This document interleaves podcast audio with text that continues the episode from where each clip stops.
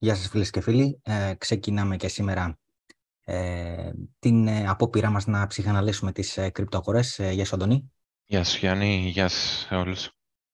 Λοιπόν, ε, πρώτα βέβαια να πούμε δύο λόγια για τον χορηγό μας που είναι και σήμερα η Binance. Η Binance όπως φαντάζομαι γνωρίζετε είναι το μεγαλύτερο ανταλλακτήριο του κόσμου.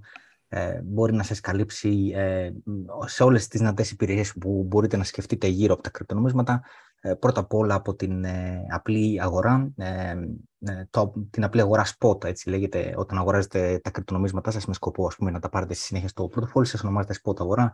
για κάποιους άλλους που είναι πιο degen traders κτλ. Υπάρχουν όλων των ειδών υπηρεσίες, τα features, να, να κάνουν trading σε μικρό time frame, υπάρχουν υπηρεσίες earning, staking, υπάρχουν το dual investment που είναι κάτι αντίστοιχο των options, και τα NFT ε, πρόσφατα ε, προσθέθηκαν στην, ε, στην παλέτα. Επίσης υπάρχει δυνατότητα να βγάλετε μια Binance Card, μια Visa Card NFT με την οποία μπορείτε να ξοδεύετε κρυπτονομίσματα από τον λογαριασμό σας. Γενικά η Binance είναι, έχει από τα χαμηλότερα τέλη της αγοράς. Τώρα τελευταία, εδώ και καιρό μάλλον, έχει κάνει μηδέν τα τέλη στην αγορά Bitcoin με fiat νομίσματα και με stablecoin και τώρα πριν μια-δυο μέρες έκανε μηδέν τέλη και στο Ethereum. Αυτό δεν θα κρατήσουν βέβαια για πάντα, είναι ε, ένα είδος promotion, αλλά και πρώτα έτσι ήταν ε, τα τέλη πολύ χαμηλά, τώρα είναι εντελώς μηδέν. Ε, σε κάθε περίπτωση, εμείς πάντα προτείνουμε να ε, σώζετε τα νομίσματα στο δικό σας πορτοφόλι όταν έχετε κάνει τις αγορές σας. Ε, από εκεί και πέρα έχουμε ένα ε, link στην περιγραφή του βίντεο για να γραφτείτε μέσα από εμάς. Ε, θα στρίξετε με αυτόν τον τρόπο και το κανάλι, αλλά ταυτόχρονα θα πάρετε κι εσείς και 10% έκπτωση στα τέλη σας για πάντα και επίσης 50 δολάρια bonus αν συμπληρώσετε κάποια tasks. Τώρα, έχοντας πει αυτά, Αντώνη, για το χορηγό μας, πάμε να δούμε τα διαγραμματά. Ίσως να πάρω το share. Ναι. Ωραία. Τέλεια. Ε, ενδιαφέρουσα εβδομάδα νομίζω.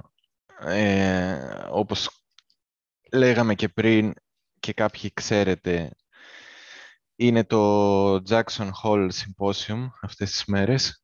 Ουσιαστικά είναι ένα conference, ένα συνέδριο, ίσως νομίζω το μοναδικό που είναι των κεντρικών τραπεζών. Υπάρχει από ε, κάπου το 80 κάτι, αν θυμάμαι καλά. Ναι, ναι, είναι ε, παλιό. Ε, και μαζεύονται όλοι οι κεντρικοί τραπεζίτες εκεί για να συζητήσουν διάφορα θέματα για την οικονομία, να ανταλλάξουν ε, απόψεις και να κάνουν και κάποιες ανακοινώσεις. Ουσιαστικά είναι μια ευκαιρία για τους κεντρικούς τραπεζίτες να βρεθούν και να συζητήσουν ας πούμε, τα φλέγοντα ζητήματα της παγκόσμιας οικονομίας, γιατί ούτως ή άλλως η οικονομία μας είναι πλέον παγκοσμίως συνδεδεμένη. Ε, και σε περιόδους όπως αυτή, ειδικά νομίζω έχει ένα ιδιαίτερο ενδιαφέρον, ε, που όλες οι οικονομίες αντιμετωπίζουν ε, προβλήματα, ε, να δούνε πάνω κάτω πώς, ας πούμε, ε, τι πολιτικές θα πρέπει να πάρουν οι κεντρικές τράπεζες. Ε, ε, δεν ξέρω αν υπάρχουν και κάποιες διαπραγματεύσεις μεταξύ τους, έτσι ώστε να αποφύγουν ε, προβλήματα μεταξύ τους, ας πούμε, κάποια απόφαση που θα παίρνει μια τράπεζα να πλήττει ε, τη σταθερότητα μιας άλλης. Ε, φαντάζομαι ότι κάποια τέτοια θέματα μπορεί να τα συζητάνε και γι' αυτό βλέπουμε ότι υπάρχει αρκετά μεγάλη ανησυχία αυτή τη βδομάδα ε, και μεγάλες κινήσεις και σε Forex και σε μετοχές και ακόμα και στα ομόλογα. Ε, νομίζω από, ε, από την ε, Δευτέρα και όλα ξεκινήσανε μεγάλες κινήσεις και στο ευρωδολάριο. Ναι. Ε, αλλά αυτό νομίζω έχει να κάνει εν μέρη γιατί τη Δευτέρα ε, νομίζω τα futures στο φυσικό αέριο ε, δεν είμαι σίγουρος αν ήταν για την Ευρώπη, αν ήταν, νομίζω για τη Γερμανία ήταν, ε, εκτοξεύθηκαν περίπου 25% και υπήρξε μεγάλη ανησυχία για, το, για την ενεργειακή κρίση στην Ευρώπη. Και κάπου εκεί ας πούμε είδαμε ε, το ευρώ να χάνει Υπάρχει αξία. Υπάρχει αυτό, υπάρχει και οι, ε, οι εκλογές στην ε, Ιταλία, για τις οποίες υπάρχει ανησυχία. Μπορεί να υπάρχει πολιτική αστάθεια. Η Ιταλία είναι το πιο υποχρεωμένο κράτος, ενώ όχι σε ποσοστό του ΑΕΠ, ενώ σε απόλυτα μεγέθη έχει χρέος πάνω από ένα τρεις Είναι δυσβάσταχτο να μπορέσει να τη σώσει η Ευρωπαϊκή Ένωση στην περίπτωση ας πούμε, που ε, κάτι πάει στραβά όπως έγινε με την Ελλάδα. Είναι εντελώς διαφορετικά τα μεγέθη. Ε, και νομίζω είναι τέλη Σεπτεμβρίου εκλογές, κάπου εκεί νομίζω, ναι, 20 κάτι, δεν θυμάμαι. Ε, νομίζω ότι όλα συμπληρώνουν. Είναι βέβαια οι τιμές της ενέργειας, οι οποίες ε, πάνε πάνω. Ανησυχία για πολιτική αστάθεια υπάρχει σε πολλές χώρες. Απλά οι άλλες χώρες δεν έχουν εκλογές ε, τώρα άμεσα.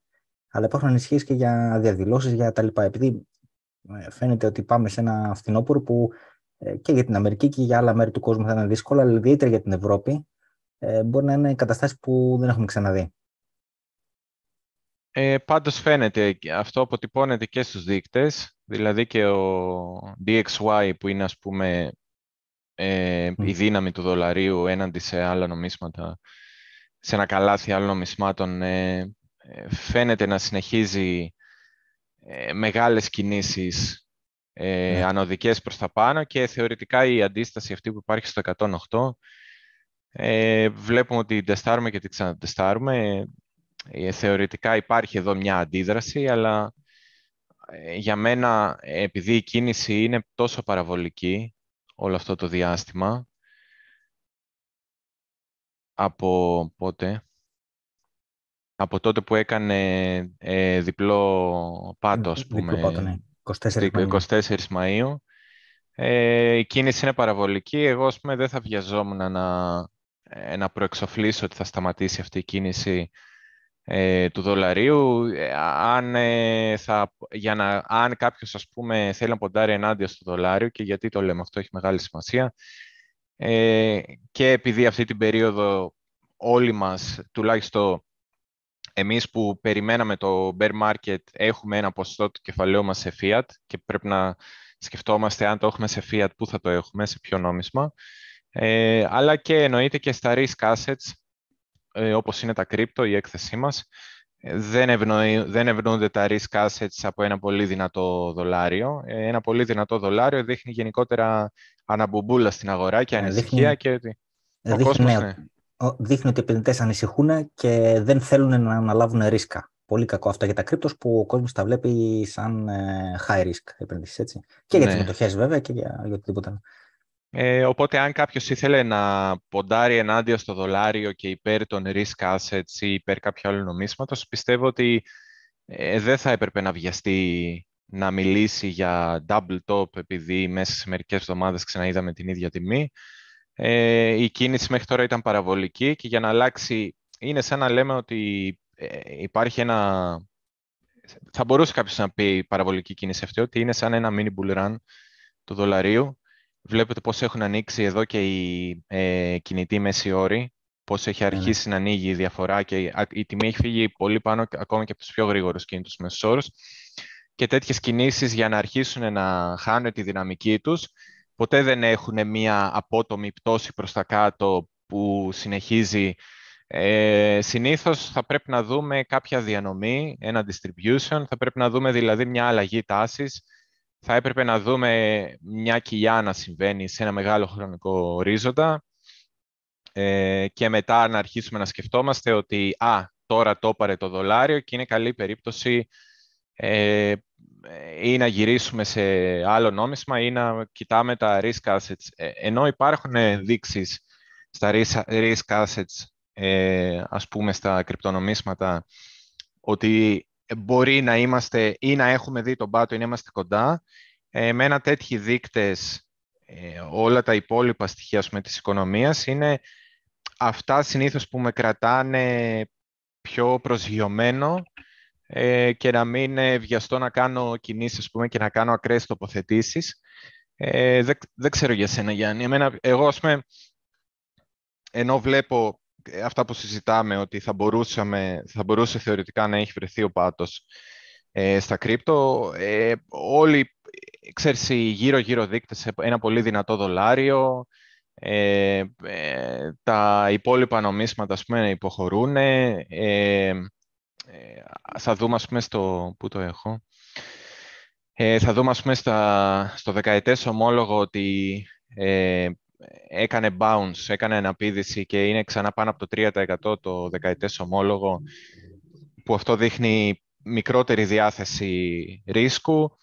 ε, στο προηγούμενο live σας είχα δείξει πάλι ένα άλλο διάγραμμα που έδειχνε ότι ε, υπάρχει μικρότερη διάθεση. Σας είχα δείξει ε, ένα πάλι απόδοση ομολόγου που είναι ε, προστατευόμενη από, το, από τον πληθωρισμό και ουσιαστικά όποιος επενδύει εκεί πιστεύει ότι ε, αντί να επενδύσει σε ένα risk asset θέλει να επενδύσει σε ένα ομόλογο ε, που είναι πιο ασφαλές και είναι και προστατευόμενο από τον πληθωρισμό, άρα δεν τον ενδιαφέρει αν θα ανέβει ο πληθωρισμός τα επόμενα 2-10 χρόνια, ας πούμε, τα 10 νομίζω ήταν, ναι. ε, θα πάρει κάποιο κέρδος, οπότε δεν τον ενδιαφέρει και αυτό δείχνει ότι δεν θέλει να πάρει ρίσκο. Και επειδή υπάρχουν πολλοί τέτοιοι δείκτες που δείχνουν ότι η αγορά δεν θέλει να πάρει ρίσκο, εγώ προσγειώνομαι και δεν μπορώ να πω ξεκάθαρα έλα βρήκαμε τον πάτο και πάμε όλοι να μπούμε τώρα να τοποθετηθούμε αυτό ήταν το ξεπερά, ξεπεράσαμε τα δύσκολα και του δεμούν ας πούμε ξεκινάει καινούριο bull run. Ε, κάπως έτσι κοίτα, το, κοίτα, εγώ, ε, καταρχήν είναι τρία διαφορετικά πράγματα να συζητάς. Ένα είναι η πραγματική οικονομία, σε ποια κατάσταση είναι και σε ποια κατάσταση θα, πάει. Ένα άλλο είναι ο S&P, η Nasdaq, οι παραδοσιακές ε, μετοχές. Και ένα άλλο θέμα συζήτηση είναι τα κρύπτος. Τρία διαφορετικά πράγματα. Τώρα, οι μετοχές θα πατώσουν πριν την πραγματική οικονομία. Ε, παραδοσιακά πατώνουν γύρω ε, έξι μήνες πριν το μπάτο της πραγματικής οικονομίας. Αυτό το ξέρουμε, έχει συμβεί παραδοσιακά κτλ. Ε, τώρα, αυτό που δεν ξέρουμε και μπαίνουμε και κάνουμε σπέκουλα είναι ε, τι θα γίνει με τα κρύπτο. Ε, εγώ υποψιάζομαι ότι θα πατώσουν πριν από, το, από τις μετοχές. Έτσι. Άρα έχουμε χρονικά πρώτα πατώνουν τα κρύπτο, μετά πατώνουν οι μετοχές και μετά πατώνουν η πραγματική οικονομία. Και υπάρχει ένα διάστημα το οποίο μπορεί να είναι μήνες μεταξύ. Δηλαδή από, τη, από, τις, από τον πάτο των μετοχών μέχρι τον πάτο της πραγματικής οικονομίας είναι έξι μήνες σχεδόν ιστορικά. Ε, αλλά από τον πάτο των κρήτων μέχρι τον πάτο των μετοχών ε, δεν ξέρουμε πόσο μπορεί να είναι. Ούτε καν είμαστε σίγουροι ότι θα πατώσουν τα κρήτο πριν τις μετοχές. Απλά αυτό είναι το δικό μου σενάριο. Δηλαδή, όλοι πρέπει να κάνουμε κάποιες υποθέσεις βασικά στο μυαλό μας για να κινηθούμε. Έτσι, δεν, είναι, ναι, ναι. Ε, δεν είναι σίγουρο ότι θα πέσει μέσα, αλλά ε, έχω αρχίσει να πιστεύω αυτό το πράγμα εγώ. Ε, υπάρχει μια σοβαρή, σοβαρό ενδεχόμενο για μένα. Το, ο Πάτος να ήταν εκεί που τον είδαμε τον Ιούνιο, στα 17.800. Mm.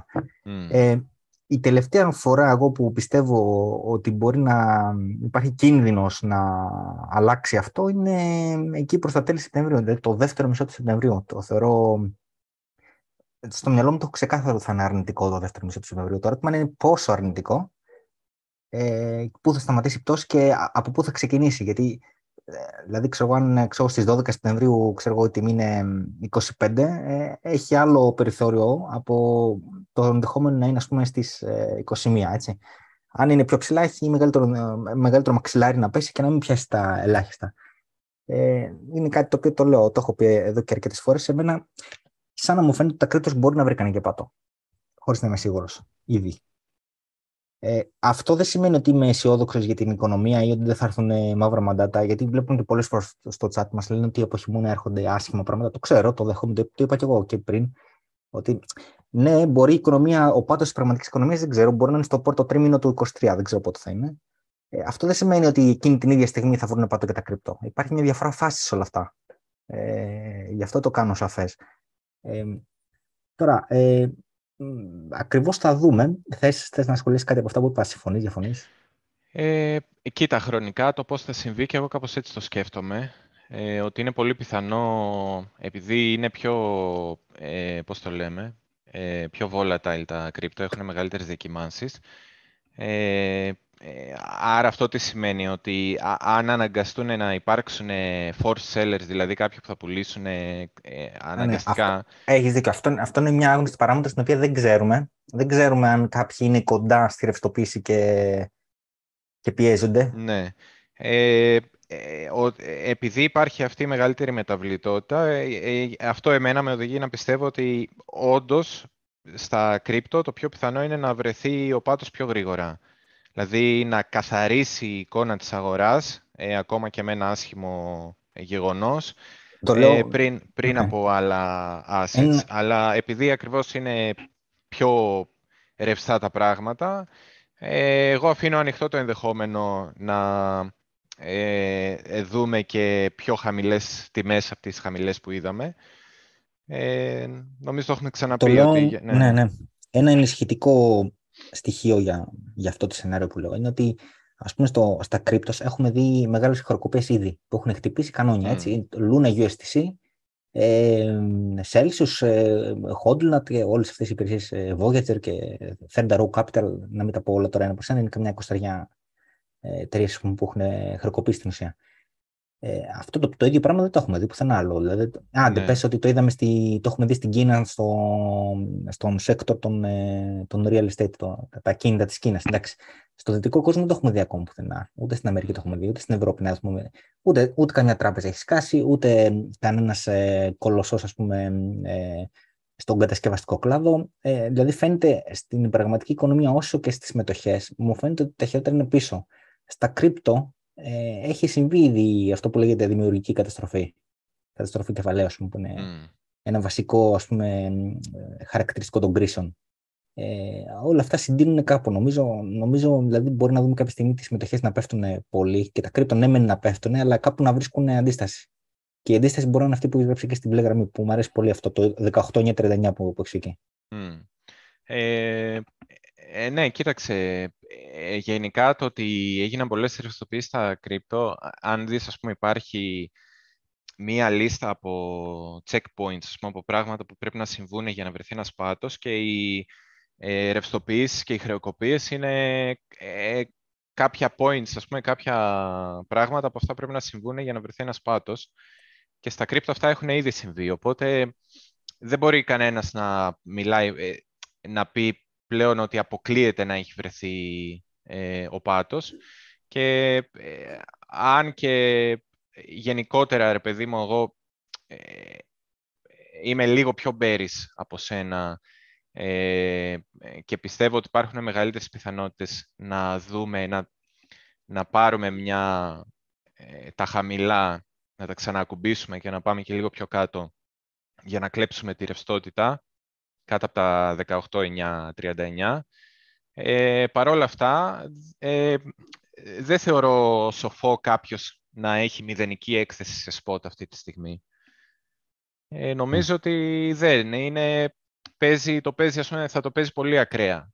Και αν του βγει θα είναι αποτύχει, γιατί δεν υπάρχει τώρα εδώ κάποια μαγική συνταγή που να ξέρουμε με βεβαιότητα πού θα σταματήσει ε, όλη αυτή η κατάσταση. Οπότε είναι μεγάλο το ρίσκο πλέον να μην έχεις καθόλου έκθεση. Το να μην έχεις 100% ε, έκθεση όμως είναι σοφό. Δηλαδή πρέπει να έχεις μία έκθεση και πρέπει να έχεις και κάτι, μία πισινή ας πούμε, ε, σε περίπτωση που πάμε πιο χαμηλά να έχεις ε, δύναμη να επωφεληθείς, να αγοράσεις. Εγώ αυτό πιστεύω. Ναι, δεν θα διαφωνήσουμε. Ε, τώρα λίγο σε πιο με κοντινό πλάνο, θα κάνουμε λίγο και τη σπέκουλα μας πάση, λίγο στο calendar. Ε, να δούμε λίγο τι έχει αύριο. Αύριο έχει δύο πολύ σημαντικά πράγματα. Ε, η ώρα που βλέπουμε είναι ελληνική, οπότε μας βολεύει. 3.30 εκεί πέρα είναι ώρα Ελλάδος. 3.30 το μεσημέρι αύριο έχουμε την ανακοίνωση του Core PCE, έτσι. Αυτός είναι ένας, ένας, ένας τρόπος να μετρηθεί ο πληθωρισμός, άλλος από τον PCI και η Fed κοιτάει αυτόν περισσότερο παρά τον άλλον. Ε, οπότε αυτό είναι σημαντικό. Βλέπουμε εκεί πέρα ένα expectation για 0,2. Αύξηση ναι. 0,2 είναι αυτό. Αυτό είναι, ναι, ναι, είναι month to month, Μα, δηλαδή μήνα. Ναι, ναι. Δεν είναι ας πούμε, σε σχέση ναι, με ναι. πέρυσι, είναι ναι. σε σχέση με το προηγούμενο μήνα, ας πούμε, αν θα αυξηθεί ή όχι. Ναι. Αυτό είναι ένα σημαντικό. Ε, και το, το ακόμα πιο σημαντικό που το περιμένουν όλοι τώρα ε, με, με προσοχή απόλυτη είναι στις 5 η ώρα. Στις 5 η ώρα είναι η ομιλία του Πάουελ ναι, και εγώ πιστεύω ότι είναι και το inflation expectations, γιατί αυτό ο Powell ε, θα κοιτάξει αυτό, τα, τα inflation ναι. expectations, δηλαδή το τι περιμένει... Ε, εντάξει, εντάξει ναι, ναι. πάντως νομίζω ότι όλη η αγορά κοιτάει να δει τι θα πει ο Powell αύριο, ε, για να δει τι θα κάνει. Τώρα, ε, βασικά το, το κρίσιμο, το επίδικο είναι τι θα γίνει στις 21 Σεπτεμβρίου που είναι η, ε, η ανακοίνωση της Fed για τα επιτόκια. Ε, υπάρχουν δύο ενδεχόμενα στην αγορά. Το ένα είναι η άνοδος 50 μονάδων βάσεων, 0,5, και το άλλο είναι η άνοδος 75 μονάδων βάσεων, 0,75. Και αυτή τη στιγμή είναι κάπου στο 50-50 η εκτιμήση της αγοράς. Οπότε όλοι αναρωτιούνται τι θα γίνει. Αν τελικά ανακοινωθεί 50 μονάδες, η αγορά θα το πάρει μπόλις. Αν ανακοινωθεί 75, θα το πάρει μπέρι. Και θα περιμένουν όλοι αύριο από την ομιλία του Πάουλ να καταλάβουν τι εννοεί. Τώρα ο Πάουλ αύριο δεν θα τους πει νούμερο, γιατί η ανακοίνωση του νούμερου θα γίνει 20 Σεπτεμβρίου, έτσι. Ε, δεν ξέρουμε, προφανώς δεν θα, πολύ πιθανό να μην έχει πάρθει καν η απόφαση. να έχουν κάτι στο μυαλό τους, αλλά να μην είναι και τελειωμένοι. Ε, τώρα, αυτό που βλέπω εγώ που έχει γίνει εδώ και μήνες πάρα πολλούς είναι ότι ο Πάουελ, ε, ακόμα και όταν έχει στο μυαλό του το κακό σενάριο, ε, ποτέ δεν το περιγράφει όπως είναι. Ε, πάντα το γλυκαίνει λίγο, το χρυσώνει το χάπι ε, οπότε εγώ το πιο πιθανό, δεν μπορώ να είμαι σίγουρος βέβαια, αν, αν βγει ο Πάουελ αύριο και πει χάλια τα πράγματα, δεν ελέγχεται με τίποτα πληθωρισμός και τα λοιπά και δώσει τέτοιο στίγμα, προφανώς οι αγορές θα πέσουν, θα κατρακυλήσουν έτσι. Αλλά σε αυτό δίνω μικρή πιθανότητα. Η μεγαλύτερη πιθανότητα είναι να βγει αύριο και να πει καθησυχαστικά γλυκά λογάκια, soft landing, ε, θα καταφέρουμε να, να ε, δαμάσουμε τον πληθωρισμό. Περιμένουν να πει τέτοια πράγματα ήπια, ε, καθησυχαστικά. Ακόμα και αν έχεις στο μυαλό του τις 75 μονάδες βάσης. Ε, οι αγορές αυτό θα το πάρουν, ε, αυτό λέω είναι το πιο πιθανό σενάριο. Σίγουρο όχι, αλλά το πιο πιθανό. Αυτά, όταν οι αγορές ακούσουν αυτά τα γλυκά λογάκια, ε, οι αγορές θα, πάνε, θα πούνε ωραία, έχουμε περιθώριο, πάμε πάνω. Ε, κάνουν τερζανιέ, έτσι. Ε, μέχρι τις 20 Σεπτεμβρίου, που είναι, όπως έχω ξαναπεί εδώ και πολύ καιρό, η μέρα της κρίσης. Ε, και αν, αν επεκτείνεις λίγο το ημερολόγιο, ε, θα δεις ότι το επόμενο, η επόμενη ε, προς τα κάτω, ενώ αν πατήσεις το μόρο προς τα κάτω για Σεπτέμβρη, ναι, θα δεις η, επόμενη σοβαρή ανακοίνωση είναι 13 Σεπτεμβρίου. Πρέπει να πας 13 Σεπτεμβρίου να δεις κάτι πολύ σοβαρό. Έτσι. Εντάξει, υπάρχουν κάτι unemployment rate, δεν λέω ότι είναι ε, αδιάφορα, αλλά εντάξει, όχι τόσο σημαντικά. Αν πας 13 Σεπτεμβρίου,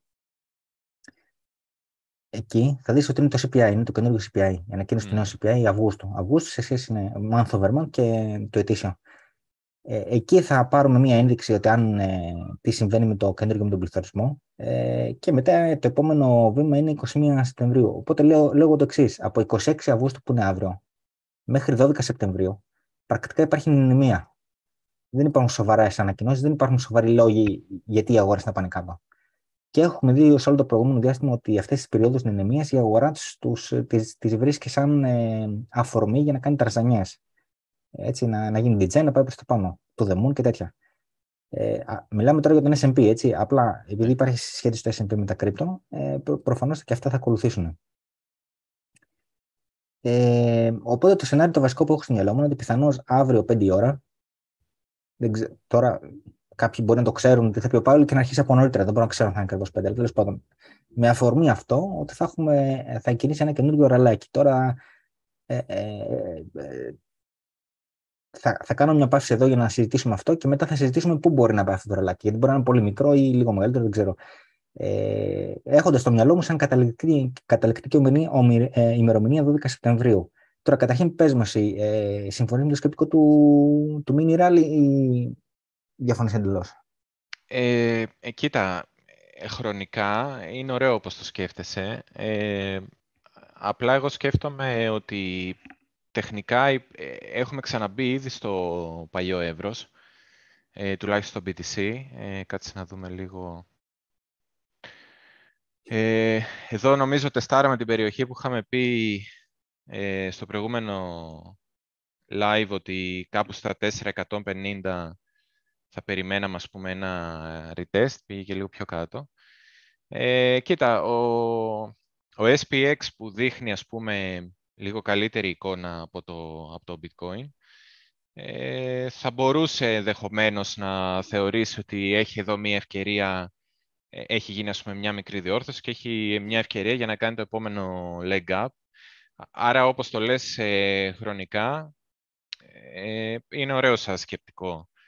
Ε, τώρα εγώ είμαι λίγο, ε, πώς το λένε, είμαι λίγο biased, είμαι λίγο ε, αρνητικά ε, προκατηλημένος, γιατί βλέπω και κάποιους άλλους δείκτες ε, που πιστεύω ότι τους κοιτάει και η Fed, που έχουν ας πούμε να κάνουν με το, ε, πώς λέγεται να δεις, ε, CRB, είναι Commodity Research Bureau Index. Ε, είναι, ρε παιδί μου, ένα γραφείο το οποίο είναι βασικά μία, ε, πώς το, πώς το πούμε στα ελληνικά, ε, Κάνουν, ε, ναι, είναι μια υπηρεσία που μελετά ας πούμε, μια υπηρεσία που με, ναι, ναι, και ε, έβγαζε ένα index, ας πούμε, ένα chart, ένα διάγραμμα, ε, το οποίο δείχνει ότι είμαστε σχεδόν στα ψηλά του Ιουνίου.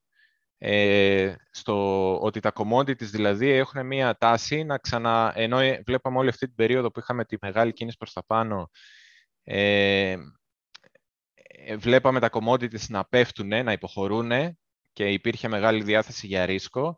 Τώρα βλέπουμε ότι ο CRB, ε, αυτή η υπηρεσία πούμε, που βγάζει το, κάνει μια έρευνα για το τι συμβαίνει, τι θα συμβεί στις τιμές των commodities, ε, είδα σήμερα ότι έφτασε πολύ κοντά στα ψηλά του Ιουνίου.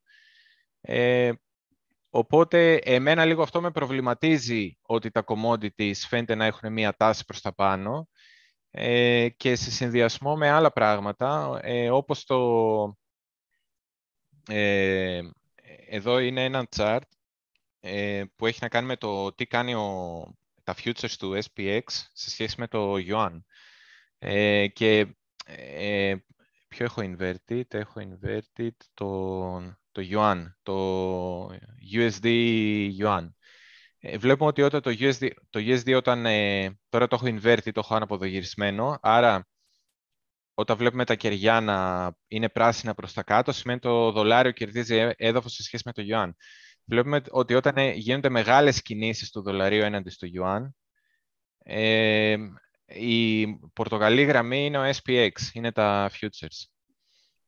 Ε, βλέπουμε ότι ο SPX έχει μια τάση να διορθώσει και είδαμε ότι τα, τα υψηλά ας πούμε, του, του SPX βρέθηκαν και άρχισε η πτώση όταν άρχισε να πέφτει το yuan. Και τώρα λίγο πηδάμε από το ένα στο άλλο, αλλά κάποια τέτοια πράγματα εμένα λίγο με κρατάνε και με, ε, δεν με αφήνουν να ελπίζω ότι θα γίνει άλλο ένα, ε, θα έχουμε άλλο ένα κύμα προς τα πάνω ανωδικό στον SPX και στο, στο BTC. Εγώ είμαι πιο απεσιόδοξος για το μεσοδιάστημα ε, και θα περίμενα, ας πούμε, αν ε, γινόταν μια κίνηση στο BTC προς τα πάνω, ε, να ήταν καθαρά τεχνικά και μόνο για να χτυπήσουμε μία αντίσταση, ας πούμε, μέχρι τα 22.500 ε, και να κινηθούν προς τα κάτω. Και για να κλείσω λίγο αυτό για το Yuan, ε, βλέπουμε ότι όποτε κερδίζει έδαφος το δολάριο πολύ επιθετικά απέναντι στο Yuan, ε, ο SPX και τα risk assets χάνουν αξία, υποχωρούν. Και έχω βάλει εδώ, ας πούμε, 19 Απριλίου του 2022, 7 Ιουνίου του 2022 και 15 Αυγούστου του 2022. Είναι περίπου εκεί που βρέθηκαν τα τοπικά υψηλά και βλέπετε κάθε φορά που είχε μια μεγάλη κίνηση προς τα κάτω, το, ε, βασικά προς τα πάνω το δολάριο σχέση με το yuan, οι αγορές ε, κάνανε sell-off, πουλούσαν. Και γιατί πιστεύω ότι είναι αυτό. Ε, πιστεύω γιατί η, η Κίνα ουσιαστικά είναι emerging, είναι emerging market, ε, ανερχόμενη ε, αγορά ε, και θεωρείται ε, κατά μία έννοια το yuan, ας πούμε, σαν, σαν Forex, επειδή είναι EM, Emerging Market, θεωρείται, ας πούμε, ότι έχει κάποιο ρίσκο.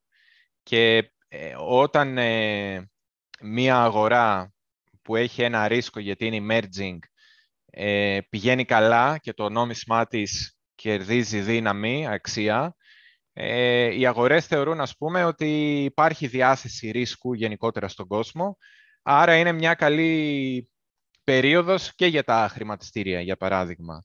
Επίσης, πιστεύω ότι ίσως αυτό έχει να κάνει επειδή τα περισσότερα αγαθά που χρησιμοποιούν πολλές εταιρείες και στον SPX, ε, πρώτες ύλες ή κάποια, ας πούμε, ε, μηχανήματα ή οτιδήποτε ας πούμε, που μπορεί να χρησιμοποιηθεί για την παραγωγή της Αμερικής για να ε, ε, πάνε καλύτερα και οι, οι, οι εταιρείες, η οικονομία της Αμερικής παράγονται όλα στην Κίνα. Είτε δηλαδή είναι πρώτες ύλες, είτε είναι ε, οτιδήποτε ας πούμε, μπορεί να χρειάζονται εταιρείες που παράγεται, κατασκευάζεται στην Κίνα.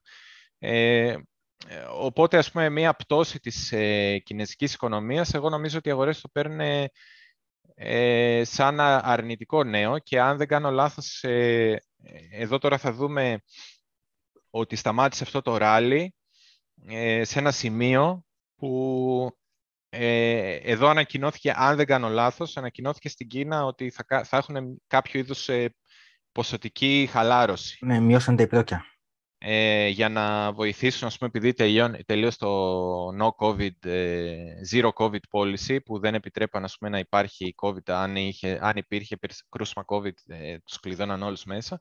Και τώρα για να τονώσουν την οικονομία, ας πούμε, μειώσαν τα επιτόκια. Οπότε αυτό είχε αρνητική επίπτωση στο yuan και φαίνεται ότι ε, ε, οι αγορές δεν το βλέπουν ωραία σαν ε, περίοδο για να ρισκάρεις και κάνανε risk off, δηλαδή μειώσαν το ρίσκο τους. Οπότε επειδή εγώ βλέπω κάποια άλλα πράγματα, μου αρέσει πάρα πολύ το χρονικό όπως το θέτεις ε, και έχει για μένα αξία. Ε, αν δηλαδή είναι να συμβεί μία κίνηση προς τα πάνω, ε, θα συμβεί τώρα. Απλά εγώ είμαι διστακτικός στο να πιστέψω ότι αυτή η κίνηση προς τα πάνω θα είναι πιο ψηλά από την προηγούμενη, ότι θα πάμε πάνω από τα 24 Είμαι λίγο πιο διστακτικός. Εντάξει, η προηγούμενη, ναι. η προηγούμενη πήγε στα 25-200. Ε, 25, το, ναι. Το ε, δεν σου λέω ότι θα πας στα 25-200, αλλά μπορεί να πάρεις στα 24. 24 κάτι. Ναι. Ε, κοίτα, εγώ καθαρά, επειδή ξέρεις, συνδυάζω ότι μάλλον η κίνηση δεν θα είναι μεγάλη, γιατί κάποια άλλα πράγματα μου δείχνουν ότι υπάρχει διάθεση να μειωθεί το ρίσκο. Ε, και μετά βλέπω τα τεχνικά, πούμε, στο bitcoin. Ε, μου φαίνεται λίγο δύσκολο το BTC να πάει κοντά στα 24 ή πάνω από τα 24. Εγώ θα έλεγα, ας πούμε, πιο κοντά στα 22 μισό, άντε να πεις, ε, να τεστάρει, ας πούμε, κάπου τα 23-100, 23-200, δηλαδή περίπου ε, αυτή την περιοχή, 23-150. Δηλαδή, ε, μία περιοχή πολύ κοντά ε, στα, εκεί που καθορίστηκαν τα υψηλά. Και αυτό το μόνο που μπορεί να με διαψεύσει είπα, ε, είναι ότι στο, ε, στον SPX ε, η εικόνα είναι καλύτερη τεχνικά. Mm-hmm. να βγάλω. Δηλαδή, εδώ βλέπουμε ότι η κινητή μέση όρη, ε, μισό, θα το να βγάλουμε τα... Ε, οι γραμμές που βλέπουμε εδώ είναι η κινητή μέση όρη. Βλέπουμε ότι ουσιαστικά ε, βρήκε αντίσταση, ε, ποιος είναι αυτός, ο 50, στο 50 50 ε, εβδομάδων βέβαια είναι αυτό, γιατί είμαι στο, στο εβδομαδιαίο. Ε, αλλά βλέπουμε ότι σταμάτησε ε, πάλι κάπου στους κινητούς μέσους όρους. Οπότε θα μπορούσε εύκολα κάποιος να πει ε, αυτό, το, αυτό το σταμάτημα, αν θέλουμε να το δούμε έξω από την τεχνική ανάλυση, είναι σταμάτημα λογικής. Ε, περιμένετε να δούμε τι θα πει ο Πάουελ. Αυτό εκφράζει αυτό το σταμάτημα. Ναι, ναι, και επειδή η κίνηση ήταν πολύ μεγάλη, κάναμε μία, δύο, τρεις, τέσσερις πράσινες εβδομάδες, ήταν λογικό να υπάρξει μια διόρθωση. Οπότε ναι.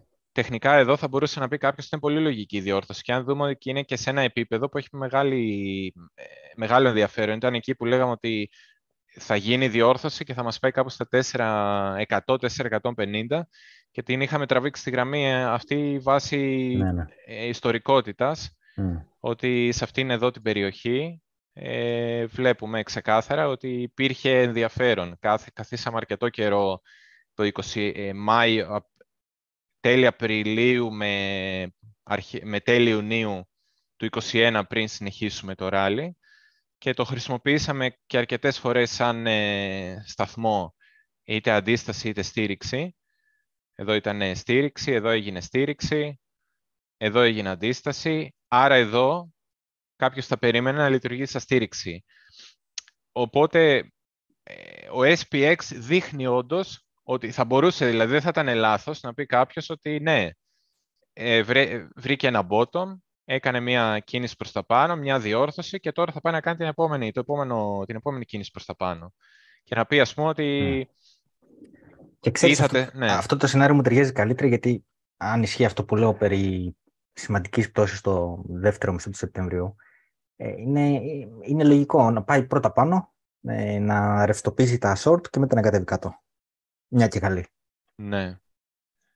Ε, ναι, κοίτα, θα, ε, και μετά αν, αν συμβεί αυτό το σενάριο, απλά εμένα μου φαίνεται λίγο, ξέρεις, ε, ε, λίγο δύσκολο να συμβεί, ε, γιατί βλέπω ότι τα commodities, ας πούμε, έχουν μια τάση να ξανανεύουν. Βλέπω ότι η ενέργεια δεν πέφτει, δεν γίνεται πιο φθηνή, ε, ανεβαίνει. Το πετρέλαιο ξεκίνησε ε, σαν, να, σαν να βρήκε κάποιο τοπικό πάτο και φαίνεται ότι έχει μια διάθεση να ξανανεύει. Και, και επίσης ένα άλλο πράγμα που δεν είπαμε, το, αυτό, που θα, αυτό που θα συζητηθεί και όλας, ε, που είπα ότι για μένα έχει το, τα inflation expectations που είναι αύριο στις 5 η ώρα ε, και ότι αυτό το κοιτάει πάρα πολύ ο, η Fed και ο Powell ε, για το τι θα πει και πώς θα σκεφτεί η Fed από εδώ και πέρα.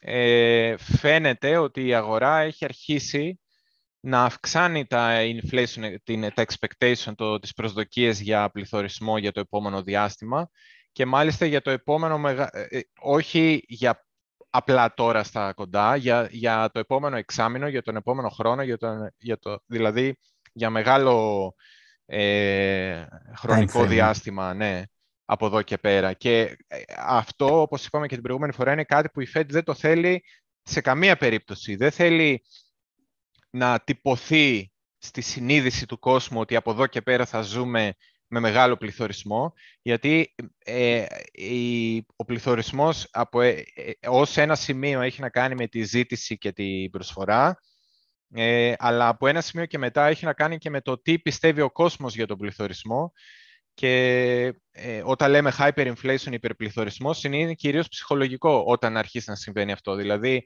δεν πέφτουν οι τιμές γιατί ε, ο κόσμος πλέον πιστεύει ότι δεν πρόκειται να φύγει ο πληθωρισμός, θα έχουμε συνέχεια πληθωρισμό.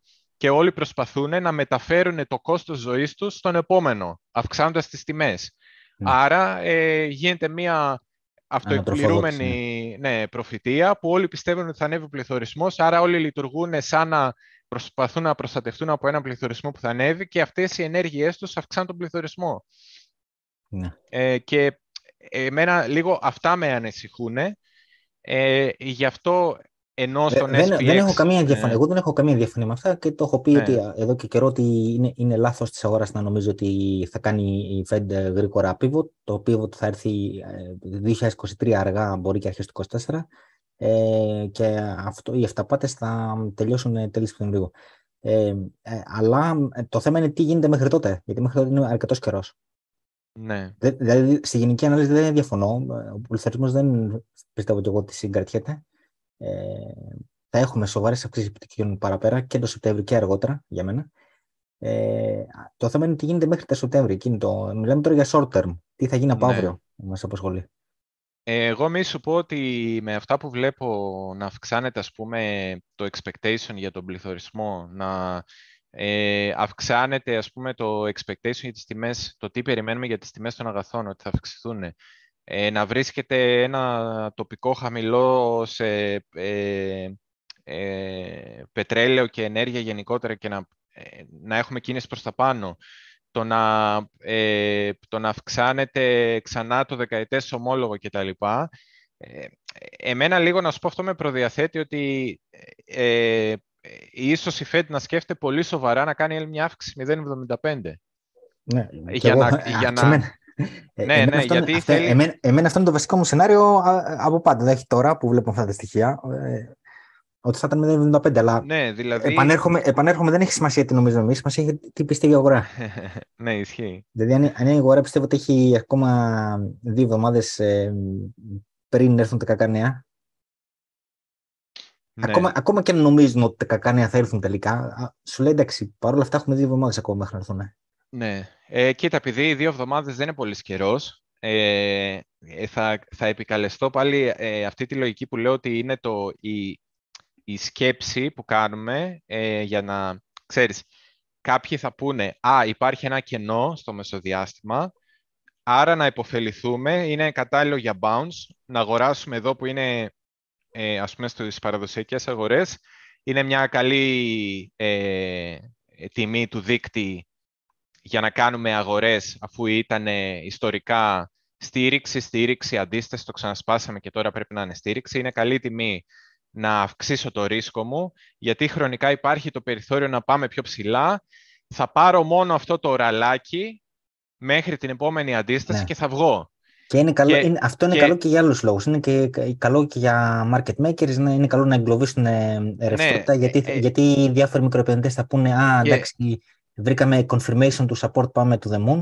Ναι, και ε, αυτό θα έλεγα ότι ε, ε, θα επικαλεστώ κάτι που λέω καμιά φορά, ότι επειδή υπάρχουν άνθρωποι που θα σκεφτούν αυτό που, ακριβώς που είπα τώρα, ε, είναι μετά το μετα η μετα σκέψη που λέμε, το μετα play, ε, πώς θα παίξουν αυτοί που θα σκεφτούν, ε, ε, πώς θα ενεργήσουν ε, αυτοί που σκέφτηκαν την πρώτη σκέψη. Η πρώτη σκέψη ήταν ότι βρήκαμε support, η στήριξη, και άρα να αγοράσουμε και να πουλήσουμε το επόμενο resistance και υπάρχουν αυτοί που ξέρουν, ξέρουν ότι πολλοί κόσμος θα σκεφτεί ακριβώς αυτό το πράγμα, να αγοράσει το support και να πουλήσει το resistance. Οπότε μπορεί, ρε παιδί μου, όλο αυτό, όλη, όλο το bounce να είναι απλά μια ευκαιρία ξεφορτώματος ναι. και να μην πάει ε, τόσο ψηλά όσο περιμένουμε. Ακόμα και στον SPX που έχει τεχνικά καλύτερη, πολύ καλύτερη εικόνα από το BTC. Ναι. Ε, Ωραία. Ε, λοιπόν, να σου πω να κάνουμε. Ε, αν θες, αν θες να πεις ένα τελευταίο πριν πάμε στα σχόλια. Α, ή αλλιώς ε, να κάνουμε μια παύση να πάμε τώρα. Να πάμε στα σχόλια. Ναι, ναι, να πάμε, πάμε στα σχόλια και συνεχίζεις. Λοιπόν, ε, λοιπόν, καλησπέρα παιδιά. Ε, όπως πάντα κάντε ένα like, subscribe, share. Τα στοιχεία του Αντώνη είναι και κάτω στην περιγραφή του βίντεο. Ε, λοιπόν, ε, με ρωτάει ο Νίκ Δημητρακόπουλος να ρωτήσω πώς, εξι... πώς λειτουργεί το σορτάρισμα χωρίς μόχλευση. Και αν εσύ το έχεις κοιτάξει ποτέ. Ναι, το, είχα, το είχα κοιτάξει. Ε, αρχικά νόμιζα ότι αυτό το πράγμα δεν θα, είχε, ε, δεν θα ρευστοποιήσουν ποτέ αν, αν σορτάρεις χωρίς μόχλευση. Αλλά αυτό δεν ισχύει. Ε, ρευστοποίησες στην 50% πτώση. Ε, ισχύει με τον, γίνεται με τον ίδιο τρόπο, δηλαδή δανείζεσαι ε, λεφτά που όταν σορτάρεις, δανείζεσαι λεφτά που δεν έχεις έτσι, για να, για να σορτάρεις. Είναι η κρυπτονομίσματα που δεν έχεις μάλλον. Τα δανείζεσαι, τα πουλάς ε, με σκοπό αν πέσει αργότερα να τα πουλήσεις ε, με κέρδος. Αν ανέβει φυσικά θα τα πουλήσεις με ζημιά. Ε, λειτουργεί κάπως έτσι. Πάντως να ξέρετε ότι υπάρχει και εκεί ρευστοποίηση. Ε, βέβαια είναι μακριά, είναι στο 50% αλλά υπάρχει. Ε, λοιπόν,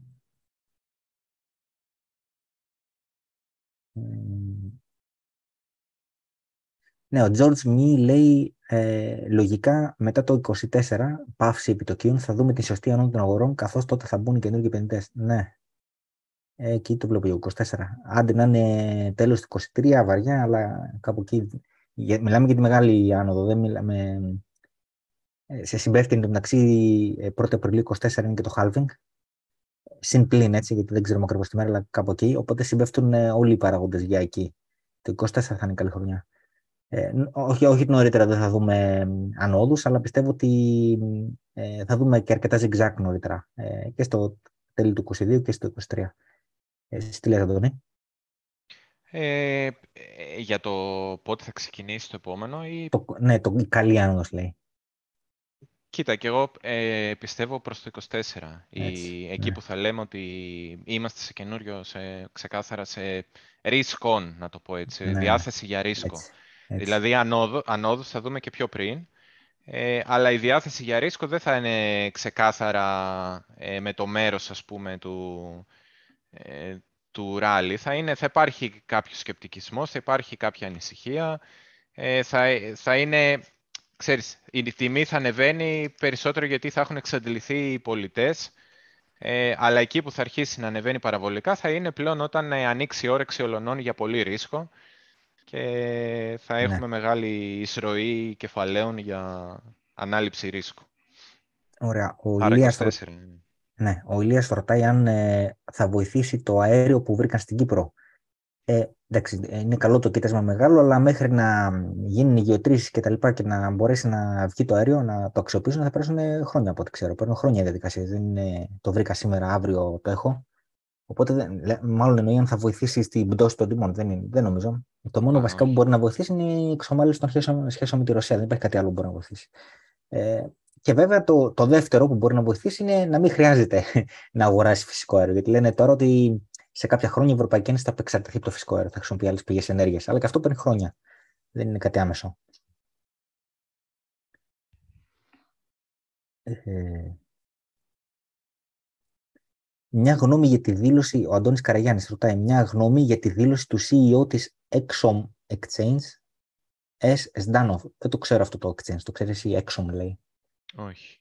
Λοιπόν, αυτός ο Σντάνοφ, ε, σύμφωνα με τον Αντώνη, δήλωσε για το bitcoin ε, ότι υπάρχει δήλωσε ότι ε, bitcoin που δεν υπάρχει στο blockchain και κάνουν dump τα ανταλλακτήρια.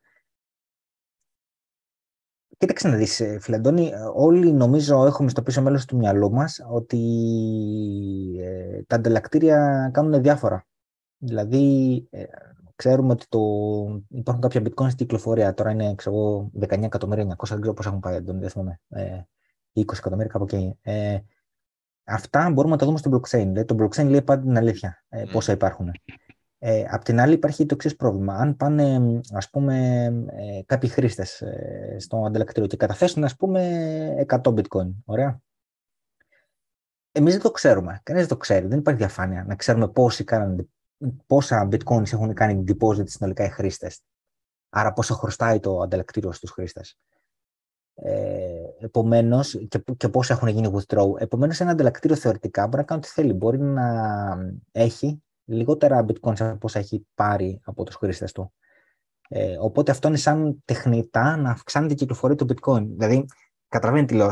Στην πράξη δεν ισχύει αυτό που λέω, γιατί το blockchain πάντα λέει την αλήθεια. Είναι τόσα mm. είναι χίλια bitcoin. Αλλά από όψη αγοράς, από όψη ε, trading που γίνεται, ε, δίνεις ε, ευρώ για να πάρεις bitcoin. Ωραία, ξαφνικά ε, εσύ έχεις δώσει περισσότερα ευρώ από αυτό που θα χρειάζονταν με βάση την τιμή. Καταλαβαίνεις, είναι ένας, ένας έμεσος τρόπος να αυξηθεί εντός εισαγωγικών η κυκλοφορία του νομίσματος.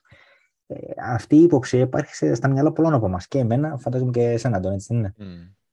Ε, από εκεί πέρα όμως δεν υπάρχει απόδειξη. Και δεν υπάρχει απόδειξη γιατί αυτά τα, τα ανταλλακτήρια δεν ξέρεις τι κάνουν. Δεν υπάρχει διαφάνεια να σου πει ότι χωρί τόσα ε, στους ε, πελάτες μου. Έχω αναλάβει υποχρεώσεις τόσα.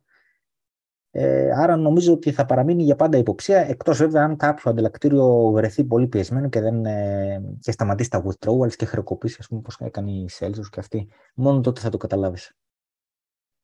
Ε, λοιπόν. Ναι, ειδικά όλοι αυτοί που είχαν τα Rapt, ναι. ε, εκεί έγινε ασυδοσία. Ήταν όλα δανεικά, δηλαδή δεν είχαν αντίκρισμα. Οπότε ναι. ουσιαστικά γινόταν αγοραπολισίες από wrapped ε, assets, τα οποία δεν υπήρχαν από πίσω, υπήρχαν πολύ λιγότερα. Ναι. Κάπως έτσι οδηγηθήκαμε δηλαδή και τις ρευστοποιήσεις. Ναι. Ο φίλος ο Δημήτρης ο Μπουκής λέει αν έχουμε ένα ποσό για αγορά bitcoin, πιστεύετε είναι καλύτερο να το μετατρέψουμε σε ευρώ, ε, μάλλον από ευρώ σε BUSD ή θα ανέβει το ευρώ σύντομα; Τώρα αυτό είναι μια, εντάξει,